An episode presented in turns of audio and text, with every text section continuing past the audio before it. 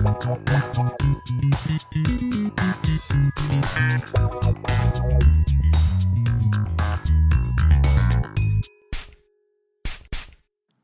to the perfume room. I am not wearing a scent of the day today. I am wearing two scents of the day today because I am wild. And wouldn't you know it, that is the name of one of the fragrances that I'm actually wearing right now.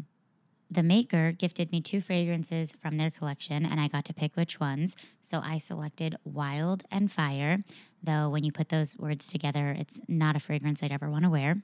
But separately, and honestly, even layered, they are stunners. So let's get into it. First, let me just tell you a little background on the Maker Hotel because I find the story to be really fascinating. So, the Maker was founded by the same husband and wife duo behind Fresh, the same line that you might know for skincare and perfumes.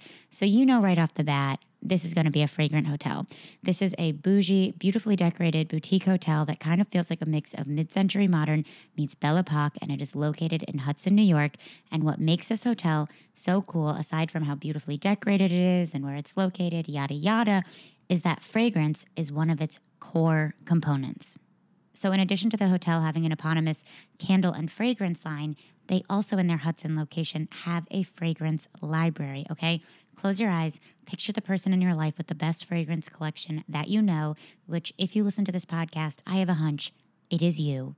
But the hotel founders, Lev and Alina, are also avid fragrance collectors, and they have put their personal collection from their travels around the world of niche and luxury scents in this fragrance library where guests can go and explore, sniff, smell, and spray. How freaking cool is that? Anyway, I tried all their fragrances. They were all really lovely, but the two that resonated most with me were, as I mentioned, Fire and Wild. Fire is giving me smoke and rum and vanilla and tobacco. It kind of smells like an intersection of Replica Jazz Club, a Viktor and Rolf Spice Bomb, and Tom Ford Tobacco Vanille. I definitely get that sweet tobacco vanilla vibe, but then it retains this sort of like smoky and leathery feel throughout its whole wear. It's just lovely. And then Wild is kind of like the closest thing I have smelled to actual peach skin. It does not smell to me like the inside of the peach. It smells like the peach skin so much so that when I sprayed it, like I felt like my lips viscerally like puckered up, not because it is a tart fragrance, but it just felt so like evocative of that fuzzy feeling. And it gives me sort of like a shampoo type scent. And when I say shampoo scents, there is a dichotomy because for me, shampoo is either the highest form of flattery, right? It's like, oh, you have nailed the fruity, fresh facet. Or it's pejorative, like, mm, I don't know, just kind of smells like shampoo. In this instance, it is 100% complimentary. It smells like a beautiful, fresh, peach skin shampoo. There's a lovely tuberose note in there as well, but the whole time it just remains dewy, fresh, pleasant, very much a spring or summer fragrance, and very cheerful. I definitely recommend checking out the Discovery Kit, and I also recommend it because, and don't quote me on this, I have to look up the exact price, but I believe it is $30 for the Discovery set. But the best part is, is that it is all fully redeemable towards a full bottle. I really, really admire when brands do that. I think if someone is going to invest in samples of your fragrances, you should reward them by allowing them to put that same investment towards a full bottle if they find one that they love. So, love that the Maker Hotel does that. Let's get to the episode. You guys know I am a big good chemistry fan. I think it is one of the best, if not the best, affordable fragrance brands. Between the quality of the ingredients, the complexity yet wearability of the juice, and the commitment to sustainability, the recent refresh, all of it, I am into it. With that said, though, I've always been curious just exactly who is behind the brand, right? I mean, I feel like we've never heard of any one founder or any specific perfumer who has claimed the line or worked on the brand. So I just kind of assumed it was the sort of like soulless mass market fragrance line driven by consumer insights and data and not real people. And I am very happy to report that I was indeed wrong because in today's episode, I actually sit down and chat with the fragrance director of the brand, Greta Pagel, who is not only a real life human 10 out of 10 can confirm, but also had some lovely personal anecdotes behind the inspirations of a lot of the fragrances from this line. Greta and I discuss how she got into this career, which, spoiler alert, is not the traditional fragrance route. We discuss this and so much more, including what is new from the line and what is coming. And do not worry, I do address the elephant in the room, which is, of course, what happened to all the recently discontinued fragrance darlings and will they ever come back? Looking at you, Brainiac, looking at you, Wild Child, looking at you, Copper Canyon, looking at you, Solar Jasmine. The list goes on and on and on, and you will find out in today's episode. Here is Greta. Greta, welcome to the perfume room. How are you doing today? I'm doing great, Emma. Thank you so much for having me. I'm so excited. I know you are based in Minneapolis and you are here in New York, and what a treat it is to get to record this in person. Uh, I couldn't agree more. It's such a treat and it's such a pleasure and honor. It's a real pinch me moment for me. So, Ah. yeah, to be here in person. I'm so excited to talk to you. I love good chemistry and I can't wait to get into it with you. I do always open the podcast with the following question, which is What are you currently wearing? I am currently wearing just a little dab of Lost California um, from West Third brand. I'm not familiar. Uh, you should definitely check it out. So, a really wonderful California sort of niche artistry house. Mhm. if you will. Um, and what I love about this particular fragrance is that it's really got like a dry, um, sagey, like Ooh. desert sagebrush Ooh. shrub, Palo Santo. Um, It's right up my alley. Yeah, I mean it's so so so good, and it's a nice contrast to like the humid, like salty air. Almost a little bit, you know. I don't like to say masculine, but it has like a little bit more of that, like maybe a masculine if you're talking about the spectrum vibe. Mhm. Got it. Um, but it's a very lovely brand, and I encourage you to check it out. That's nice. I love desert scents, and I know a lot of listeners also love de- desert scents.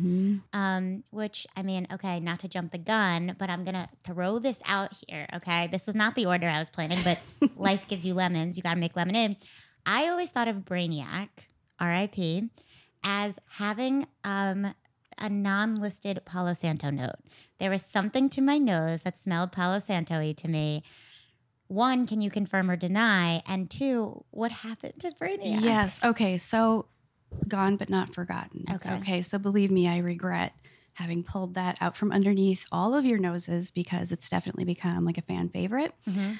Um, and what I love about the fan favorite is that I have seen on Fragrantica and also just by your comments that you all are good because there were sort of like Easter eggs or like sort of hidden little pieces of that fragrance that were intentionally placed there by design. Mhm. Palo Santo is one. What? The Oh my god! This is like this is. I feel like I'm like I just want a quiz or something. nailed it. Yeah. Um, the other that is kind of um, a secret, not so secret, that has been called out by um, some other frag fanatics is oud.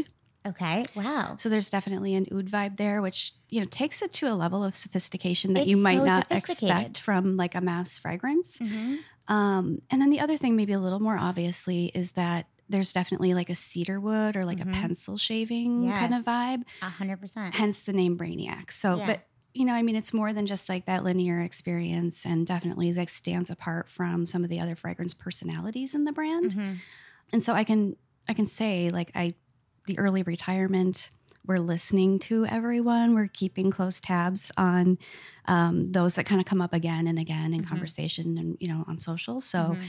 um, we have been kicking around the idea of like LTO or throwback and just reviving some of these because it's worth it. It's Mhm. worth it to Mhm. reward you all for you know that loyalty and that curiosity Mhm. um, and just your willingness to like explore and try to dissect and figure out what's happening with that fragrance. It's a personal favorite of mine as well. I love it, and you know, I think good chemistry, especially what's currently on market, is so great at doing these playful, fun.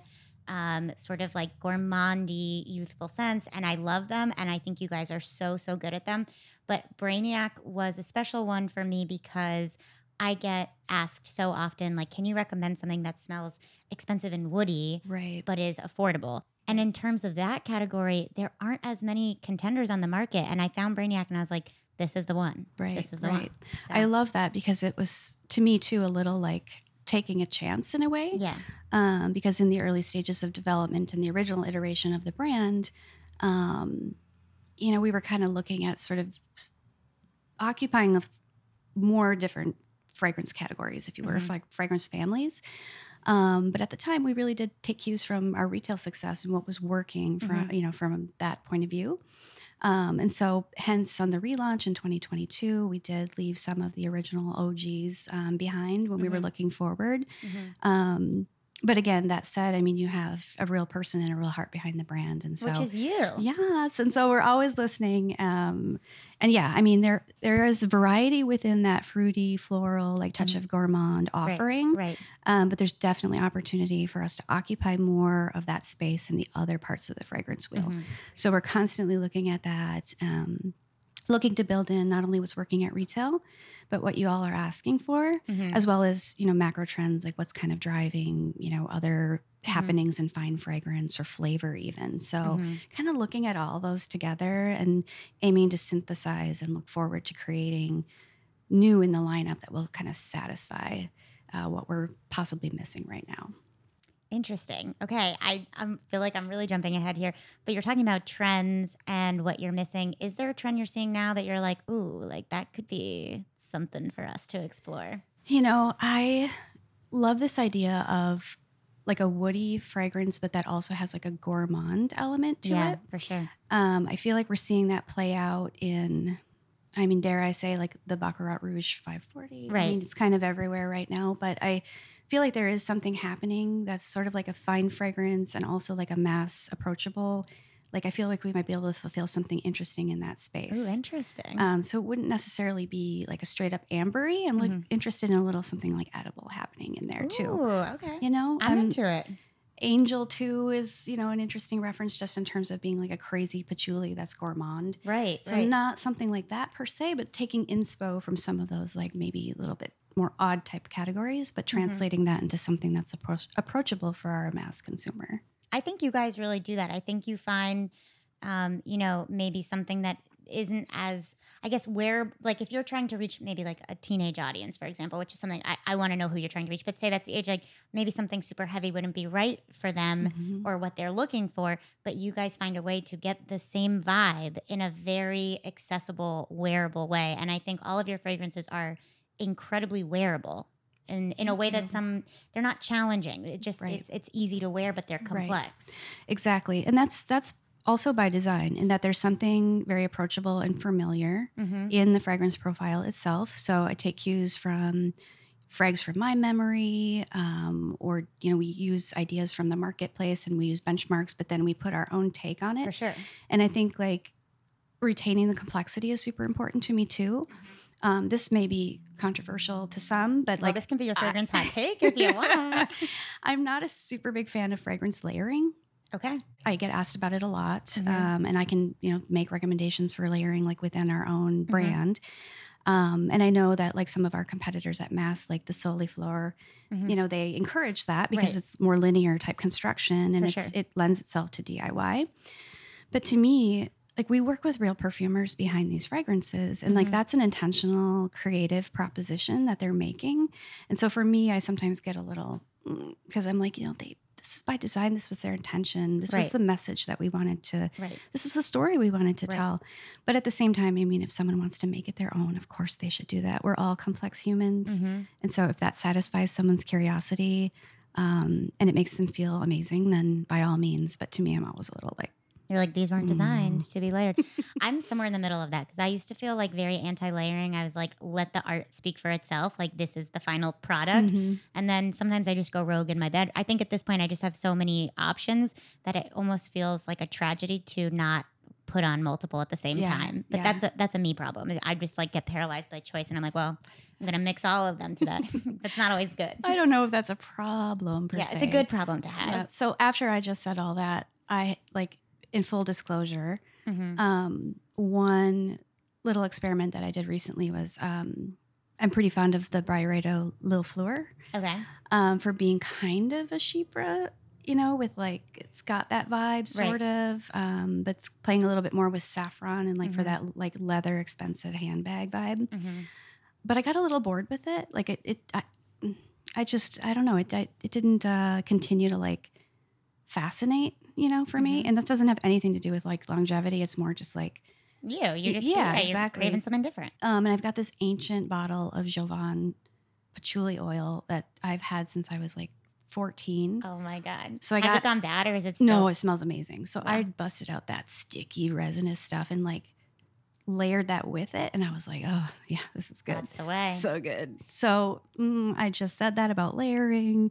I mean, obviously, well, there's a story good being chemistry told. versus your own fragrance good chemistry is not meant to be layered, okay? But, right. um, would you say you have a signature scent? Um, I don't because I like to try everything. Mhm. I really do. Like I just move on fairly quickly from you know thing to thing to thing.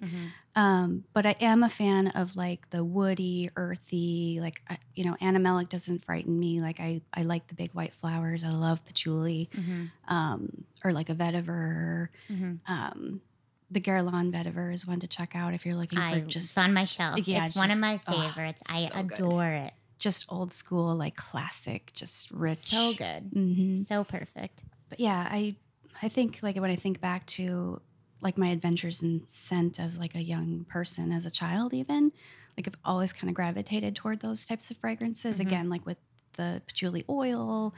Um, I mean, I would buy wild Coty Wild Musk from the Drug Right. Emporium, you know that type of thing. Um, so I think that that always speaks to me, like that type. hmm Um, but it's really hard for me to pick one and just like have a signature. Yeah. What What is your relationship to fragrance? You're talking about Coty Wild Musk. When did you get into it, and and what was the first perfume you ever wore? So I love this question because I was thinking back and I thought, oh, like essential oils. I used to go to like the co-op with my mom and like stare at the display with all the you know little teeny bottles and things like that. Did you grow up in, in Minnesota as well? Minnesota and Wisconsin, yeah, Okay. yeah, You said co-op. I'm like, okay, yeah. like my parents were kind of hippy dippy, so Uh-huh. yeah. But anyway, honestly though, I had this friend. It must have been like fourth or fifth grade, and I thought her mother was just the most glamorous. She was like always doing her nails, and she always was perfectly coiffed. Mhm. And she had on her nightstand like all these perfumes, and I Mhm. just thought she was the most glamtastic person. Mhm. I saved my babysitting money. I rode my bike to Walgreens, and I'm not even kidding you. I bought Yves Saint Laurent Paris. Wow, they had that at Walgreens. yes. okay, Walgreens. Maybe gotta go behind the counter, Yeah. behind the glass. You can find some good ones there. like you have to ask the sales associate. Right. You have to put your little face over the counter Right. and ask, you know, for them to unlock the case for you. Um, not really knowing anything about it, just recognizing that iconic bottle from Mhm. my friend's mother's like vanity. oh wow. And so like that was one of the first ones that I picked up. Not Mhm. like not knowing, like years later, Mhm. Picked up like Luca Turin's, you know, perfumes the guide and he's Mhm. got that amazing review about the crazy rose that it is. and Mhm. it's like I had no clue at all. It just looked fancy. Did you wear that to your friend's house and her mom was like, "You smell like me." she her advice was always like never to mix perfumes. Maybe this Oh. is where my like Interesting. maybe Then this we're getting to yeah. the root of the, the issue. she always like was sure that that was like not classy enough, you know, but Yeah. Sometimes I'll post things on Instagram of like what I'm layering and I feel like the and I'll tag the brands and I feel like they take offense to it cuz like I tried this like very niche brand or my boyfriend tried this very niche brand and layered it with like Bleu de Chanel, which is a great fragrance but it's very like mass market whatever and they did not repost it and I was like, "But he loves your fragrance." uh, I don't know what else to say. Um, no, that's that's really interesting. And when did your career um, were you always in the in the fragrance industry? How did that happen? No, so I came to the industry by way of, well, many past lives, like, you know, in a professional sense. So Mhm. I was in roles in like cultural studies and study abroad, um, marketing and market research, consumer insights. I kind of bopped around. Um, and then I landed roles in product development and found that I loved working on product and things behind the curtain, Cool. kind of behind the scenes, just making things, creating. Um, What were the first things you were developing? I worked on actually like organizational development tools. Mhm. So like like um, psychological assessments, you know, to figure out your personality style and Oh, someone else's style and how you might work better together or communicate better with one another in like the workplace. corporate workshop type Yeah, things? exactly. Oh, I've, I've been a part of a few of Exactly. those. Okay. Yeah. Um, so much, much different product, right? From Mhm. perfume or, you know, home fragrance, Mhm. which is where I landed at Illume, which is the parent company of Good Chemistry. And they're primarily in the business of home fragrance. So candle, diffusers, some home care. Um, and good chemistry was Illume's foray into perfume, perfume. Mm. So product development was sort of like the crack where the light came in in terms of like my opportunity with with fragrance. Mhm. Um, but I honestly had no idea like that it would deliver me so closely Mhm. to the fragrance houses and those relationships and managing those partnerships. Um, so that was how I entered the industry was through an opportunity and opening in product development Mhm. at, at Illume. Um, and I just the timing was right, and I worked on the Good Chemistry brand, getting that, bringing that to life, um, almost right after I started working at Illume. That's amazing. Yeah, so it's been a wild journey, and I just somewhat self-taught, but I have trained with master perfumers Mhm. since then and evaluators. Um, have also done just ton of like continue to do a ton of learning on the job, Mhm. like just by smelling and staying curious right. and asking questions and making beautiful things. So is Illume is Good Chemistry the only brand within the Illume portfolio that you work on, or do you work on candles and other things as well? I work on everything. oh wow. Yes, yes. So I'm not specific um, to good chemistry. I'm not specific to Illume or any number of our Illume brands. Um, we also do, you know, private label work, and we have, you know, specialty and food drug mass channel customers. So Mhm. it's a lot. Um, it's a lot, and it's interesting too because, you know, the the difference between what might work at mass or in the drugstore versus what might work at like an Anthropologie or a Right. West Elm versus what will work for good chemistry in the context of food drug mass. I mean, it's like a lot, and it's so fascinating to me to be challenged um, to balance personal preference with what we know will work for these different customers, accounts, and brands. So are you working at like brands like West Elm and Anthropologie as well as wow, that's really a range in in the portfolio. Yep. And I don't do that all alone. My associate Ellie is amazing. She's got a great nose. And so I definitely have a partner in all this, which is amazing. And furthermore, like we use each other, you know, as test subjects when we're working on perfume. So our creative Good chemistry. exactly. Yeah. So our creative group is involved, R and D is involved. Um, but yes, in terms of creation or curation, rather, I'm sorry, um, and sort of handling those brands, if you will, or submitting to those brands or pitching to them, that's all coming from the fragrance team. But what you do is specifically fragrance. Yes. Developed. Yes. Interesting. So what is that um, process of pitching and how are new ideas coming up? Yeah. Well, it's twofold. Um, we will often craft briefs and go to different fragrance houses to have them sort of compete, you know, for opportunities. Mhm. And we do that by knowing what we know about a particular brand or customer, whether that's our own brand or an outside partner. Mhm.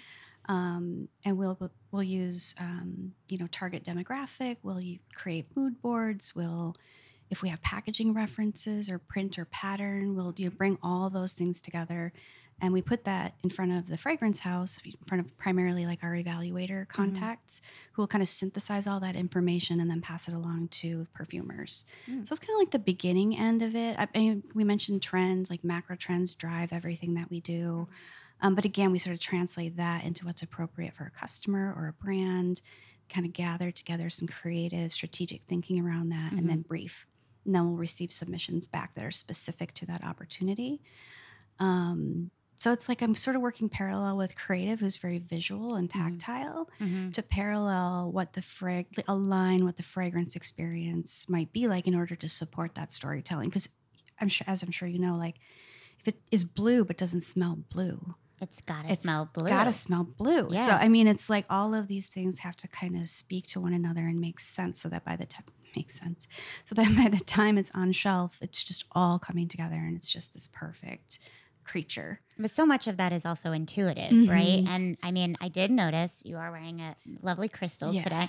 Do you feel like intuition helps you in this in this do you feel like you're intuitive and like what how much of this is like emotional decision making for you? Yeah. I love that question because it's so so much about that. Yeah. and yet we ha- also have to have like sort of data and insights to back up that that gut feeling um, but as connected as i feel to every single you know fragrance that i touch or every single you know good chem baby that ends up on the shelf Mhm. there's always like a very personal little like piece of that Right. um, that sometimes aligns in like a really cool magical way hmm Um, and I think just this might be a good example. And it's also a scent memory, if I Mhm. can just jump to that. Please, yes. So I grew up in rural Minnesota. Mhm. I had like a painfully long bus ride to school. And I How long is long? like f- an hour. fif- Oh, that is 50 long. Minutes Okay. an hour. Yeah, you win. You win. Yes. um, and I used to walk down a dirt road to get to like where I needed to wait for the school bus. And it was like early, early spring, and the snow melt was on, um, but still patches of snow in the woods and like decaying leaves and like wet moss and Mhm. fresh air, like crisp and not bitter, but serious, like still wintry. And the birch trees all around. And it was like this herbaceous, muddy mud puddle, like smell, Mhm. which, like, I'm standing there right now. So, fast forward to Illume though, and I'm like working in the back room. We've got like shelves full of reference, you know, fragrances, you know, market samples and things like that. And I just I had been working there like two months. I pick up this bottle and I open it up and smell it, and I was like, "What? It's like that smell, right? Yes." Yeah. I'm like, "How?" So you asked about the gut feeling, like the ma- you know the magic, and I was like, "How is this even possible?" Wow. And it was um, CB. I hate perfume. Walking in air, walking in the air. Okay. And I later went to see, like, okay, what are the notes here? Like, why is this so real? And it was like, it was something like the magic of winter in Narnia. Oh, wow. And I was just like, what? Or Minnesota. or I mean, maybe they don't know, but And I was just like, what is happening? So that like personal, that way that like, yeah, like that way that this invisible, mm-hmm. intangible, fleeting thing. hmm And I we we know fragrance is transportive, but to go to another place in time hmm like that, yeah. unexpectedly. I had the memory, but like now I really have the memory. 'cause It's really I- crazy. There's this art. There's this art that helps me access that. Right. That's the power Crazy. of scent. True, and it's like I I don't know that I'm doing that really, taking anybody you know back to their childhood road, but absolutely. I mean, there's definitely that intention. There's definitely that like yeah. emotion that goes there, and then we also again we combine that though with like elements of the familiar, hmm you know. Right. So that it really feels like yours, Right. you know, but and yet it's still approachable. You know, it's not so complex that you're like, what is happening? This doesn't belong to me. Right. Um, so hopefully there's pieces of that in each of these. I, That I think that's one of the best things about good chemistry, and you definitely do that. Thank you. You're talking about these personal scent memories and the power of scent. And I know that when we had spoken previously, you mentioned Wild Child was inspired by your daughter, who was a wild child. One, I want to know about that. And two, like how many of these are personal ties for you? Yeah, great. Yeah, let's talk about Wild Child really quick. Again, Which is another one, RIP. I Loved you, it. Wild Child. I know that like really green and herbal, but like with a Such kind a good fig scent. it's like a figgy. It's got a tiny coconut. You know, it's like palm trees. I yeah, that greenery is awesome. And yeah, my daughter uh, wears that fragrance Ah, I love that. Yeah. Um, and the story behind that was wanting to really capture like this just wild and free like spirit, you know? And the story about Val is that, you know, she would disappear into our vast garden as a small child. I picture And- you having a vast garden. That checks out. Yeah. Feels on brand. Can't do without it. Um, and I was fine with her wandering and, you know, sort of, you know, disappearing in there because it was all like fenced in. And so I was just like, let her do what she'll do. Mhm. but she would frequently like "Eh, she's going to kill me but you know she'd like strip off the shorts and then she'd take off the shirt and Mhm. there go the socks and there go the shoes and it'd just be this like trail and i'd be like oh she's gone wild She's in the garden, right yeah. she's gone wild child Yeah. she's feral there's nothing we can do so funny. How old is she now? she's 17 Oh, this will be great for her this to is listen perfect to. yeah mhm. um but yeah i mean absolutely wanting to capture like the spirit of that you know Yeah. it's it's all fig and being you know in the leaves and like having your hair all tangled and being barefoot and just disappearing like just love that I, I love Wild Child. That was another one that I yes really captured my heart. i hear Um, you i hear you um in the current lineup i would say probably the magnolia violet mm, and it's a you know fairly i mean again we keep using i keep using the word approachable mhm. Um, but sort of the layer that is behind the scenes is that to me, there's a note in here that smells just like my grandmother's garden. Aw. And she used to plant um, sweet alyssum in her border. okay. And so from the time I was like tiny, that, that smell always makes me think of her. And it's kind of like a dusty violet, Ooh. like a honeyed sort of fragrance. I, I can't even picture what flower that is. It's like a tiny little white flower. It almost looks like lace. oh wow. Um, it makes a good container plant. You Okay. always put it in the border. But, you know, I grew up in the North Woods and was outside all the time. So a lot of that stuff Mhm. informs my scent memories. But then with my grandmother, it was more about being in the indoors. And like it is about the cultivated flower and less Mhm. about the wildness. Mhm. So that one always made me think of her. And it wasn't designed intentionally for that.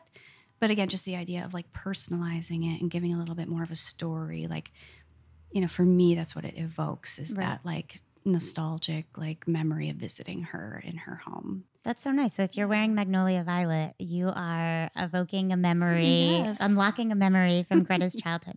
Yeah, that's really I mean, it's pretty cool to think about like mass market fragrance having personal ties because Mm-hmm. I would never go into CVS or Walgreens or Target and expect that there could be something that had such um, a personal inspiration. And I, I, I guess that makes me wonder. You know, thinking about this, this is a fragrance that I have seen in my local CVS and I have Mhm. seen in my local Target.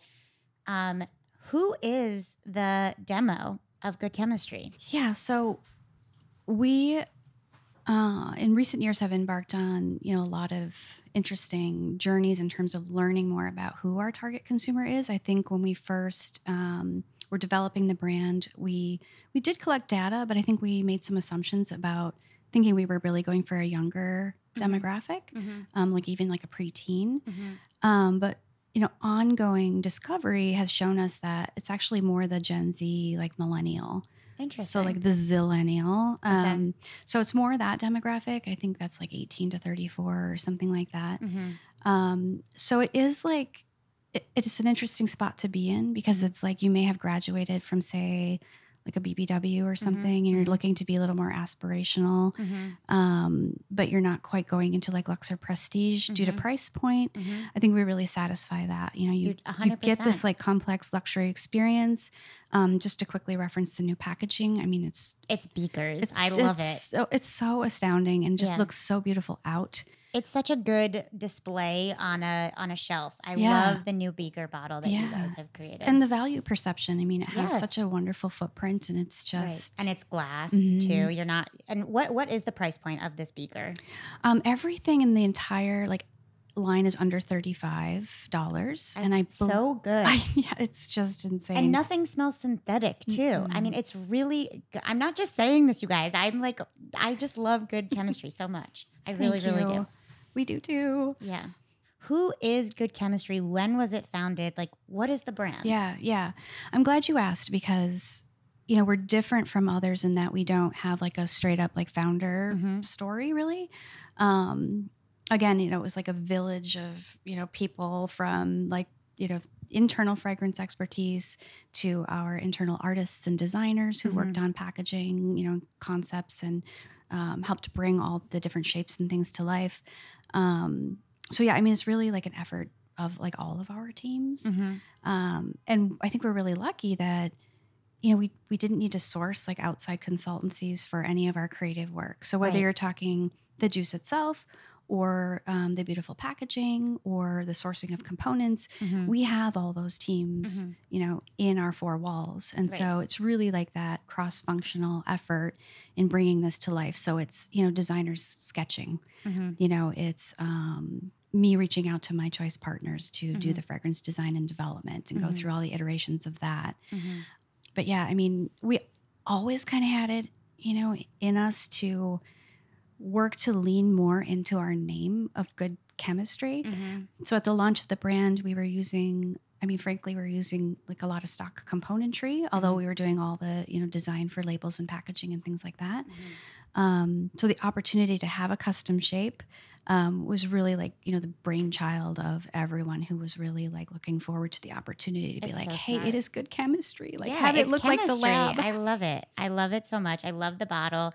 It's such a nice size beaker. I love the rose gold cap, and it it just is very clear that you didn't skimp out on anything. You you don't lose anything because of the affordable cost. no. Hello, everybody. Are you loving today's episode? Well, listen to this. Okay, here's the very first perfume juice I'm going to throw your way. Good Chemistry is giving you all a 15% discount off any purchase you make. Simply go to good-chemistry.com, enter the code perfumeroom15 at checkout, and you will get 15% off any purchase. And if you want my recommendations, my three favorites currently on sale from the line are Queen Bee, Tiger Lily, and Pink Palm. Okay, second perfume juice slash announcement. And I feel like a broken record at this point, slash kind of like an auctioneer. It's like going once, going twice, sold to the man in blue. Okay, but Perfume Room Smell Club April, there are five tickets left. Why am I making a big fuss about it on Instagram? Why am I making a big fuss about it here? Because I want you guys to have first dibs. I feel like the community that I've fostered with both the podcast and Instagram is much more intimate than my TikTok followers. And so I want to make sure that if you want a spot, that you have that opportunity. Five tickets remain, they will sell. April's theme is lactonic. Let me tell you what we're smelling.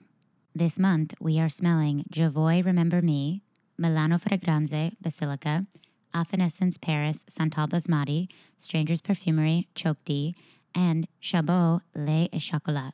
And if you are not familiar with the Perfume Room Smell Club, let me tell you this. It is like a book club, but for scent. It is not a master class, it is a community.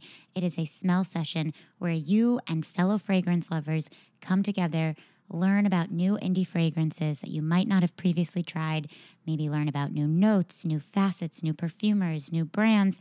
I facilitate the discussion, I choose the scents, I guide the session.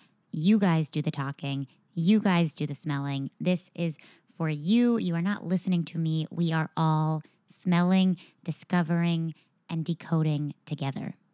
And uh, of course, I'm biased, but like, it's really fun. Okay, at the risk of too many announcements, here's the last thing I want to say, which is that keep your eyes peeled because this week, most likely this Thursday, that is right, two days from now, I am announcing something really, really big. I will probably announce it on Instagram. I will probably announce it on TikTok. I am very excited about it. It has been months in the making. And now that you have heard that cryptic message, um, back to the episode. Yeah, no, I mean, it's just one thing that, like, as a consumer, when I look up good chemistry on Fragrantica or whatever, Yep. you don't see the face of the brand. So it's like, who is it? That's why Yeah. it's so great to speak with you and hear these stories behind it. Cause I've always wondered, like, Yeah. is good chemistry just a brand that was created to be on the shelves at Target? And I like hearing the personal side to it all. Right. Yeah. Yeah. No, it's it's interesting. It's like you wouldn't necessarily know that it's such a high touch process Yeah. or that there's such you know heart that goes into it. Mhm. Um and so we're working really hard to listen and to you know build community around Mhm. the brand and to like have conversations Mhm. and to have it be more of a two-way street because otherwise it just seems like this like faceless thing Right. um, and we don't want to give off that owned brand vibe because we are who we are and so we want to make sure we're you know trying to get that communicated and For like sure. have more of like an authentic connection hmm It's great. I mean, one of the other things that I think is so good, aside from the, the price point and the quality of the juice, is your brand's commitment to, as you mentioned, ingredient transparency and Mhm. also sustainability. And I'm curious if you can speak to that at all. yeah so the transparency piece i touched on that a little bit um, and this is just you know it's it's knowledge and conversation that's just sort of in the ether right now but Mhm. um, and more and more consumer products and other you know sort of categories are you know on the journey of disclosing like fully disclosing everything that's in their products. Consumers will have it no other way. I mean we're learning more and more. It's becoming more and more a part of the normal consumer's vocabulary. Right. what is or is not you know the yes yeses the no nos. Um, so it was important to us to be a leader at least at mass for Mhm. perfume to begin to share that information. Right. so you know it can look a little scary when it's methyl dihydrojasminate hmm what does that even mean?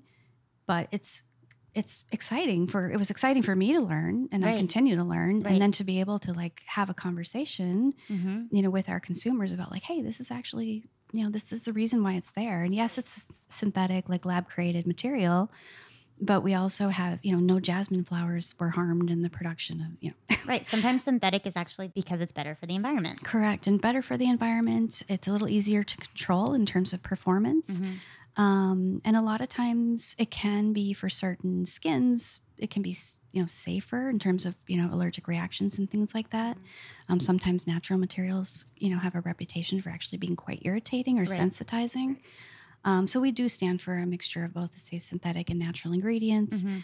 Um, but just really wanted to peel the curtain back and do that in like a not a like preachy kind of way. Mhm. You know, that's not my area of expertise. Like I'm Mhm. not a chemist. Mhm. Um, but I'm learning and I'm like happy to share the information with you because it's so cool. It's chemistry, Right. you know, it's magical, it's gut feelings, but it's also like a real recipe. Right. It's um good chemistry. Yeah. Dare I say? and then on the sustainability side, um, you know, your curb, local cur- curbside recycling can um, perhaps, you know, deal with some of these components, especially when it comes to the plastic, um, possibly even like the dip tube and the caps and things. Um, but through our partnership with TerraCycle and the relaunch of the brand, um, it's just a, this extra step of accountability and making Mhm. sure that every little part can be like deconstructed and sent back to TerraCycle. They process it into a raw material that can be further used. And they're tracking all that componentry Hmm. and really accounting for it so that you know that it's truly being made into a next generation consumer product. Very cool. So I, I have to ask then, okay, what is your personal favorite? Oh, that's so hard. We can do current and discontinued because there's so many. Okay, so current, I actually really like Tiger Lily. Um, I'm an orange flower. I like, love Tiger yeah, Lily. It's orange so flower good. neroli, and it's got this like Mhm. solar element to it, little ambery, and it's got a gourmand touch. It I love just it. feels really well intended and joyful to me. I'm Mhm. so glad you like it. That's my favorite as well. so Yay! I'm in good company. And if you want to know like the little storytelling behind the I do. name anyway, um, I chose the name Tiger Lily because um, wild tiger lilies grew in the like ditches near my rural childhood home. Here we Mhm. go. Um, but I love the idea of like this really beautiful, like unexpected, like tropical almost looking flower Mhm. um, blossoming in like an overlooked, unexpected place. Like it's just brings a tear to the eye. but anyway, I love that one. And again, I think there's an approachability to it and yet really a wearability. And that one, if you're into layering, like that one can it can go deeper. Like you can give it a more rich kind of thing if you're Mhm. into layering it with like a woody, Mhm. ambery, patchouli type. But in full disclosure, I do love Copper Canyon. That was another great I one. know yeah. it's so good. Um, and that one, when we began development on Copper Canyon, it was the original submission was um, meant to be very un- androgynous. Mhm. So this was an exploration of genderless, genderful, um, an offering that was truly like on the spectrum of masculine to feminine. Mhm. Um, again, this just seemed like an offering that was like, that's just expected, right? Right. Like, we got to have something. Um, so it was always meant to be that. Um, the working name for it was Fine. So it was just like, so fine. Like, it's just so fine, no matter where you lock, walk Yeah. the line, right? Yes. And then, honestly, this is just me, but like Harry Styles' Fine Line album. I'm so glad he made its way into the episode. Yeah. I uh, just like obsessed and inspired. And so, like, the fact that the working name was fine. And then I named it Copper Canyon, which was like a little nod to Canyon Moon. Oh, okay. Wow. Harry Styles was behind Copper Canyon. so silly, but that was also merged with this memory that I had of spending um, a holiday at the Grand Canyon with my parents Mm, and my brother on Christmas Eve, and there was a full moon. mm. So the whole thing about that was like sometimes feeling is believing because just these magical moments. Um, so yeah, like a little pop culture reference, but then also like very personal memory and like smooshed together to create Copper Canyon. And that's another one that's like a favorite of um, my teenage daughters. Yeah, it's it's excellent. I also love Pink Palm as well. Yes. Very much enjoying Pink. I mean, I honestly, I really love all of these. Um, and I'm I'm curious too because we're talking about the old line, we're talking about the new Mhm. line, and I've heard you mention relaunch a Mhm. couple of times.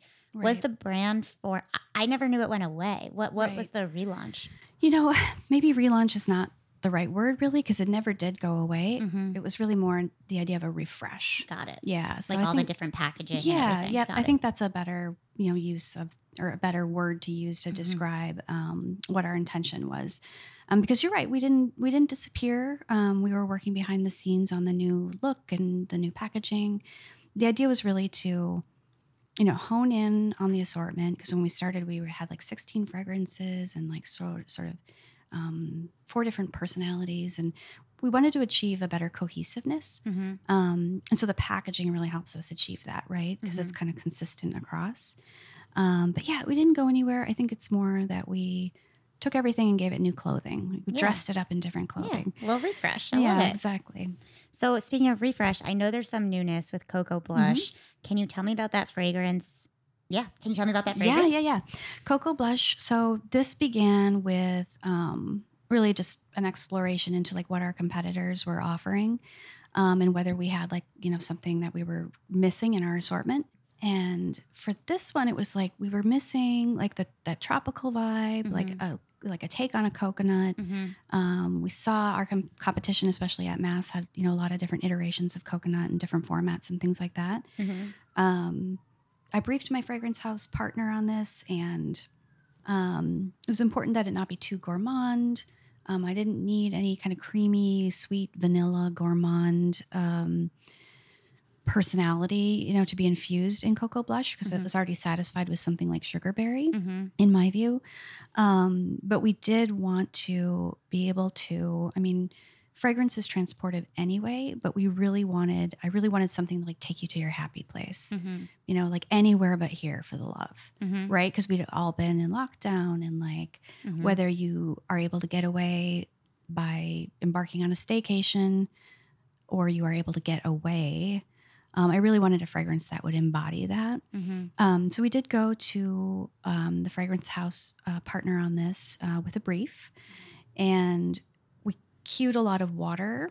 You know, like a lot of watery, like freshness, because I wanted it to not necessarily be marine Right. or aldehydic, but I wanted it to have like a sea and sand vibe. Mm-hmm. Again, versus like that more gourmand or fruity. Mm-hmm. I did not need that in the mix. Right. And so we did do imagery with that. We did cite um, some actual data. So the Frag House came back with some Mintel data that there had been like something like 1,100 coconut launches, you know, across all consumer categories in the last couple of years. I thought, okay, well, if we ha- hadn't nailed that right away, we can be a fast follow and get, Right. get something on shelf that will satisfy and that, you know, may be able to like compete a little bit with uh, you know who we shall share shelf space with currently. Um, and so we went through I think four different iterations of this fragrance.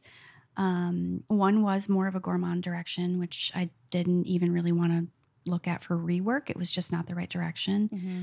Another went more floral. Mm-hmm. It had a real like Maison Margiela like beach walk Oh, vibe interesting. Okay. um, which I love, but it wasn't quite what I was going for. I Right. didn't need the floralcy to come through that much. Mhm. I have that satisfied with something like a magnolia violet, for example. Right. So You're again, thinking about the collection thinking as it a through, right? you're- Like thinking about how they relate to one another, like they're Mhm. siblings in a way, but I wanted it to stand apart enough on its own and sort of satisfy this longing for like a getaway. Um, and so what we ended up with after a few additional iterations of the one that we chose was Cocoa Blush. It's very lovely. Yes, thank you. So I mean it does have a warmth, but again, there's like a melon thing Right. going on there too. It's um to me smells like an expensive resort in Bali or something like that. I see so that. Yeah. so have it be a little more upscale, like a little Yeah. more grown up, but you know, still staying fresh and like fun and playful. Mm-hmm. Um, and so I think the pink lends itself so well too to the Right. feeling of it, you know, just being rosy and like the idea of rose colored glasses and optimism and Mm-hmm. For just sure. really wanting to infuse it with like, okay, let's go back to the days when we thought anything was possible. And do your daughters, as you were mentioning this like zillennial demo, do they weigh in with their thoughts as, of things you're developing too? Yeah, or do you definitely. ask them? Yeah. Yep, we do for sure. And so that's always a really fun part too, because their reactions and words are so honest Mm-hmm. because they, what do they have to lose, right? I mean, also their mother, so they can tell you. they just not- yeah, react, you yeah, know, which is right. so great. Um, and we do that for home fragrance sometimes too. Oh, You know, like trying Yeah. to understand like, you know, what would have its appeal like for a seasonal interpretation, Mm, you know? And so right. we always get good language back when we're bouncing our ideas off what the kids are saying. the youngins. Yeah. Yes, yes, I love that. Well, for everyone listening, um, my cousin Lauren was on the fourth episode of Perfume Room, and she was talking about how she had this like internal Discord where basically she wanted to like wear Le Labo scents and she wanted to wear Byredo scents, but ultimately like her heart was tied to like pink sugar Aquolina. And so we went through this whole thing and I suggested all these niche but sort of gourmand fragrances and none of them were hitting what she was looking for. And I saw her a few weeks ago and I brought over some good chemistry fragrances and she was like, This is it. Yes. This is what I'm looking for. So after all of these, for everyone who's been wondering what happened on Lauren's search, after all of these like expensive niche gourmands that I recommended, she is wearing, um, and you're gonna be upset 'cause she's layering it, but she has been layering cocoa blush with pink palm. So I thought you should know. I do like that layering combo. I hate to, Yes. I hate to say it, hate Same. to say it, but um, yeah, that's what she ultimately went with. That's So- amazing. That makes me yeah. so happy. yeah. So there's there's my little personal story. And before I get to the final segment of the show, Mhm. I feel like this is a good segue to ask what can we expect for the future of the chemistry? Yes. Well, you know, we touched on. I said to you, I hear you. I really do hear you when it comes to the early retirees, right? So Mhm. we're definitely taking a look at um, what we might be able to do for like a limited time offer or to bring something back.